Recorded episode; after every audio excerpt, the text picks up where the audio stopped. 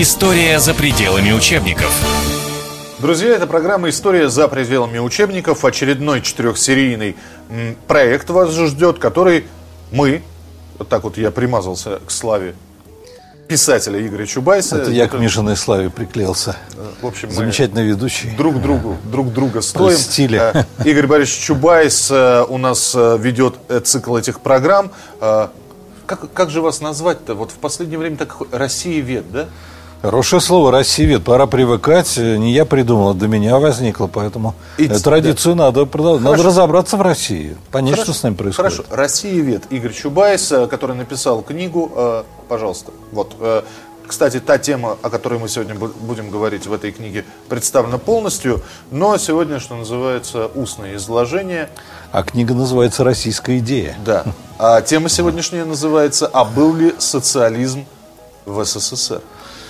Да, был ли социализм в СССР? Я думаю, что 4, 4 программы как минимум уйдет на эту тему. Вообще мне сегодня, Миш, не хватает третьего участника. А, мне не хватает э, Социалиста с Геннадия, Геннадия Андреевича Зюганова. Мы бы с ним, я бы с ним охотно поспорил. Мне но за, за последние годы буквально раза два мне удавалось с ним вот лично так э, столкнуться публично. И Правда, на все острые вопросы он отвечает однозначно. Это все брехня. Вот и весь ответ. Но э, все-таки он представляет сегодня э, как бы продолжатель советского режима, советской системы, советского строя, КПСС. С ним было бы интересно поспорить, если он откликнется, я буду рад. Я, я буду рад, если у нас будет возможность в прямом эфире поговорить, подискутировать. Но давайте, давайте попробуем разобраться в этом вопросе. Вообще, что, что было в СССР на протяжении 70 лет? Что строили? Что, какую формацию созидали? Ну, какой? Всем известно, строили социализм, строили коммунизм. И именно эта великая идея, а я сразу хочу сказать, что эта идея великая, это идея коммунизма – одна из самых сильных идей в истории человечества. Идея коммунизма, идея гуманизма, идея, э, э, скажем, христианская идея. Их не так много. Так и хочется немного грассировать, э, грассируя сказать. Это штучка посильнее, чем Фауст Гёте, да? Ну, я понимаю, у вас все шуточки, все ирония, у вас своя... Меня, ваш, главное для вас срезать меня. Вот, а я буду сопротивляться, я буду противодействовать. Да нет, нет на, если, для если начала, говорить... наверное, просто нужно разобраться, что такое социализм. Конечно, да? конечно, да. Но вот я еще раз хочу сказать, что если говорить всерьез, идея коммунизма – это одна из самых сильных идей, и не так много вообще вот таких универсальных, глобальных идей, которые могут привлечь. Понимаете, вот сегодня нам предлагает потребительское общество, и многие действительно на это клюнули – но по большому счету это смешно, потому что человек, у которого 10 костюмов, он не будет в 10 раз счастливее того, у которого там один костюм. Или, или машина мощностью 300 лошадей, э, владелец ее не будет э, в три раза счастливее того, у кого мощность 100 лошадей. Ну, как смысл жизни в чем-то другом. Вот коммунизм предлагал э, свою систему правил, свою систему ценностей. Э, эта система ценностей многих увлекала, она э, подняла, так сказать, социальные, подняла массы, подняла протесты и так далее, и так далее. Но э, с одной стороны, вот я хотел бы именно с этого начать и с этого начал, что коммунистическая идея сама по себе замечательна, но все, и все, все трансформации, которые происходили в нашей стране на протяжении практически 70 лет, и переворот большевистский, захват власти, вооруженный незаконный захват власти, который назывался Великой Октябрьской социалистической революцией, и уничтожение дворянства, уничтожение духовенства, уничтожение кулачества, уничтожение купечества, царской интеллигенции, царского офицера, уничтожение врагов. Миллионы людей, которые были объявлены врагами народа, были отправлены в лагеря, массовые репрессии, красный террор, э, и так далее, и так далее, и так далее. Все это происходит, депортации целых народов. Все это происходило и оправдывалось идеей социализма. Идеей, почему? Потому что они враги. Потому что мы идем к светлому будущему. Нет ничего дороже этого светлого будущего, и пожертвовать можно очень многим. Так вот, э, мой вывод, с которого я начну, а потом попробую его обосновать, заключается в том, что никакого социализма в Советском Союзе никогда не было. Никакого коммунизма в Советском Союзе никогда не было. Миф о строительстве социализма в СССР – это самая большая мистификация 20 века. Поэтому мне жалко, что рядом Но нет к этому шла вся Андреевича. страна. Понимаете, э, мы, мы сейчас говорим, да, о коммунистических, о термине коммунизм, социализм, но вот просто мы сейчас выходим в эфир с этой программой сразу же после того, как э, в, руб- в рубрике «История за пределами учебников» вышла программа об утопистах. И вот коммунизм, вот вы говорите, это идея там масштабная, глобальная и очень хорошая. Я не знал, что это после программы Да. об утопистах, но, это совсем она же- неплохо. она Хорошее же- сочетание. Она же утопическая идея, потому что я, насколько понимаю, коммунизм не был реализован на всей планете Земля нигде. Э, Вы знаете, я с удовольствием об этом поговорю. Я думаю, что коммунизм, конечно, не был реализован, что, строго говоря, не является доказательством, что, что его нельзя построить. Это для меня, вот я не говорю ни да, ни нет. Вот я думал по этому поводу не только сегодня. Это вопрос открытый. Маловероятно, очень трудно представить такое абсолютно гармоничное общество, потому что человек изначально конфликтен, целый ряд противоречий внутри меня, не в обществе, а во мне но э, э, определенные элементы социализма были реализованы. И существует социалистический интернационал, только он существует не в, не в нынешней России, не в Советском Союзе, он существует на Западе, на Западе Европы. Но мы об этом поговорим позднее. Я, я не могу сразу все, так сказать, на все вопросы ответить. Я бы начал вот с чего. Я думаю, что есть два важнейших вопроса, которые нужно определить, которые нужно дефинировать и два важнейших понятия, которые постоянно циркулировали в советской пропаганде. И все те, кому старше 30, они уже никогда не забудут такие понятия, как коммунистическая идеология и коммунистическая идея, коммунизм и коммунистическая идеология.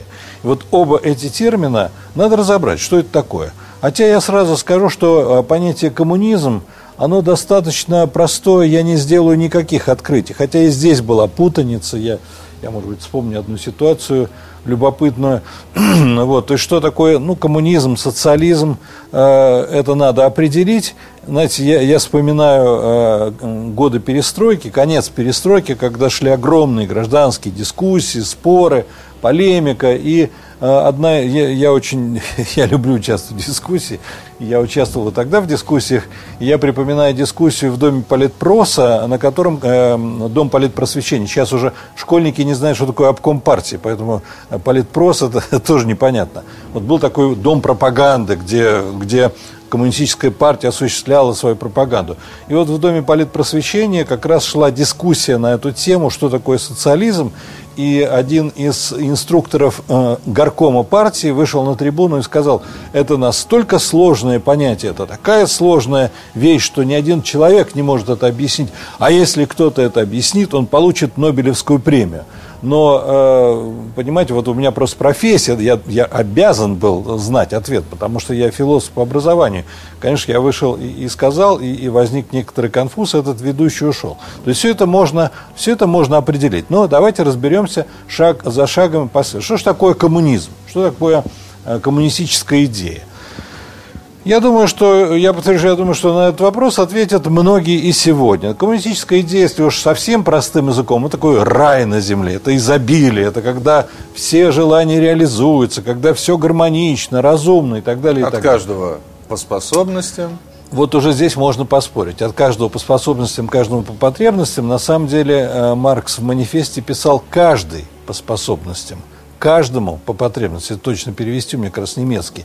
А если от каждого, значит, по- получается, что кто-то будет надо мной стоять и смотреть, ты сукин сын по, по- по возможностям, по потребностям, кто-то будет проверять. У Маркса э, это общество самих граждан, это свободное общество, в котором сами граждане все решают. Никто, никакая структура, никакая КГБ надо мной э, стоять не может в свободном обществе. Но, э, повторяю, значит, вот само понятие коммунизм и то, что вы говорили, в принципе, очень близко. Свободное развитие каждого, условия свободного развития всех. Власть трудящихся. Кто не работает, тот не ест. Ну, пролетарии всех стран, конечно, трудящиеся, солидарны. Вот это и есть коммунизм, это и есть коммунистическая идея. И э, Сейчас здесь... слезу вытру. Ну, э, дайте ему платочек. Да не нужно. Он распереживался, мы сейчас успокоим. Но он, он уже он мужественный, он, он проглотил слюну. Вот. А, э, можно только сказать, вот если как-то ее анализировать, как, как-то работать с этим понятием, то можно сказать, что вообще-то на протяжении 70 советских лет э, коммунизм немножко по-разному трактовался. То есть всегда был идеал, это светлое будущее, это всегда. Вот, это никогда не было настоящим. Но образ коммунизма, он всегда был связан с образом вождя. И то, как вождь э, советского государства трактовался в советских фильмах, в советском искусстве, это и есть вот э, некоторое пояснение, нек, некие детали, нюансы. Вы знаете, что э, Михаил Ром, режиссер, имя которого и сегодня очень многим известно, кстати, там сплошные парадоксы с этим Ром. Он, он же снял в, 39, в 1939 году, вышел на экраны фильм «Ленин» в 18 году. То да. самое, покуш... где покушение, где Фанни Каплан стреляла. Да, да, да, да. Из выходящего, из дверей Владимир Ильич О, вышел. Тоже она натворила, промазала, зараза. Ну, не промазала, дважды попала. Я... Ну, не туда попала. И... Вот. Но, э, хотя вообще покушение, конечно, это крайняя ситуация. Э, да, но почему я говорю, что Ром фигура очень такая своеобразная? Потому что он снял очень сильный фильм о Ленине – а в конце 60-х именно Ром снял фильм «Обыкновенный фашизм», который фактически показывал, что то, что было в Третьем Рейхе, то, что было в СССР, это, это одно и то же. Это, это абсолютно параллельные конструкции. Кстати, таки, такие повороты бывают и сейчас, потому что я помню программу «Куклы», которую делал э, несколько, э, там, один из режиссеров, вот, а потом он сделал фильм э, «Сталин Live». Вот, вот такие необычный, ну, понимаете, в чем парадокс, да, ты либо туда, либо сюда. Нельзя быть и за э, Сталина, и против, и за Ленина, и против Ленина. Вот. Но э, почему я вспомнил фильм э, «Ленин» в 18 году? Потому что там, э, кстати, этот фильм иногда и сегодня идет, и можно посмотреть его там э, Э, в разных киноклубах, но сегодня он идет не в той версии, в которой он вышел в 1939-м. В 1939-м там Ленин через фразу кричит «Косткалять! Косткалять!»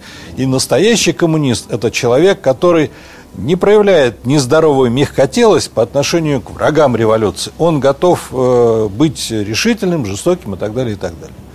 Вот э, начинается война. Сначала э, Вторая мировая, потом Великая Отечественная. И здесь уже образ Ленина, образ Сталина, образ коммунизма немножко меняется. Потому что коммунист – это прежде всего патриот. И рядом с Лениным вдруг оказывается Кутузов, Суворов, э, Нахимов и так далее. И так далее. Да, Хмельницкий, орден Богдана Хмельницкого и так далее, и так далее. Причем, э, если чуть покопаться, то э, ну, мало кто знает, что вообще-то правнук Суворова э, был священником в армии Власова, а потом и Кутузов был расстрелян коммунистами как враг народа. Но это ничего не, не сооб... Вот Кутузов, Суворов, Хмельницкий, Ушаков, Нахимов, вот это, то есть коммунист это всегда патриот. Ну, кстати, вы в фильме Суворов вы не найдете эпизода, что Александр Васильевич в, в клетке, там... в клетке Емельяна Пугачева доставил в Москву, да, потому что Емельян Пугачев, освободитель э, э, э, э, э, да. народа, да, противник царской власти пошел против Екатерины, понимаете? Да, то, то есть э, не только советская история в советское время абсолютно мистифицирована, но история России советскими историками мистифицирована, искажена. Но если вот первоначально, вот 30-е годы коммунист, это который бесконечно тверд в своих э, реализации своих убеждений, а на самом деле просто жесток и, и кровав и так далее, в войну это патриот. После войны кто такой коммунист? Коммунист это Э, это тот, кто, э, вот Хрущев уже новую концепцию как бы... Подождите, коммуни... подождите, а Евгений Урбанский, фильм «Коммунист», вот вам образ коммуниста, вы да, его вспоминали не, уже да, в своих да, программах, я вспоминал, но я сейчас говорю не о рядовых коммунистах, а я говорю, рядовые коммунисты это одно, а образе вождя. Как изображался Ленин, скажем, в хрущевское десятилетие. Ленин это прежде всего гуманист. Да. Это, это, это самый человечный человек.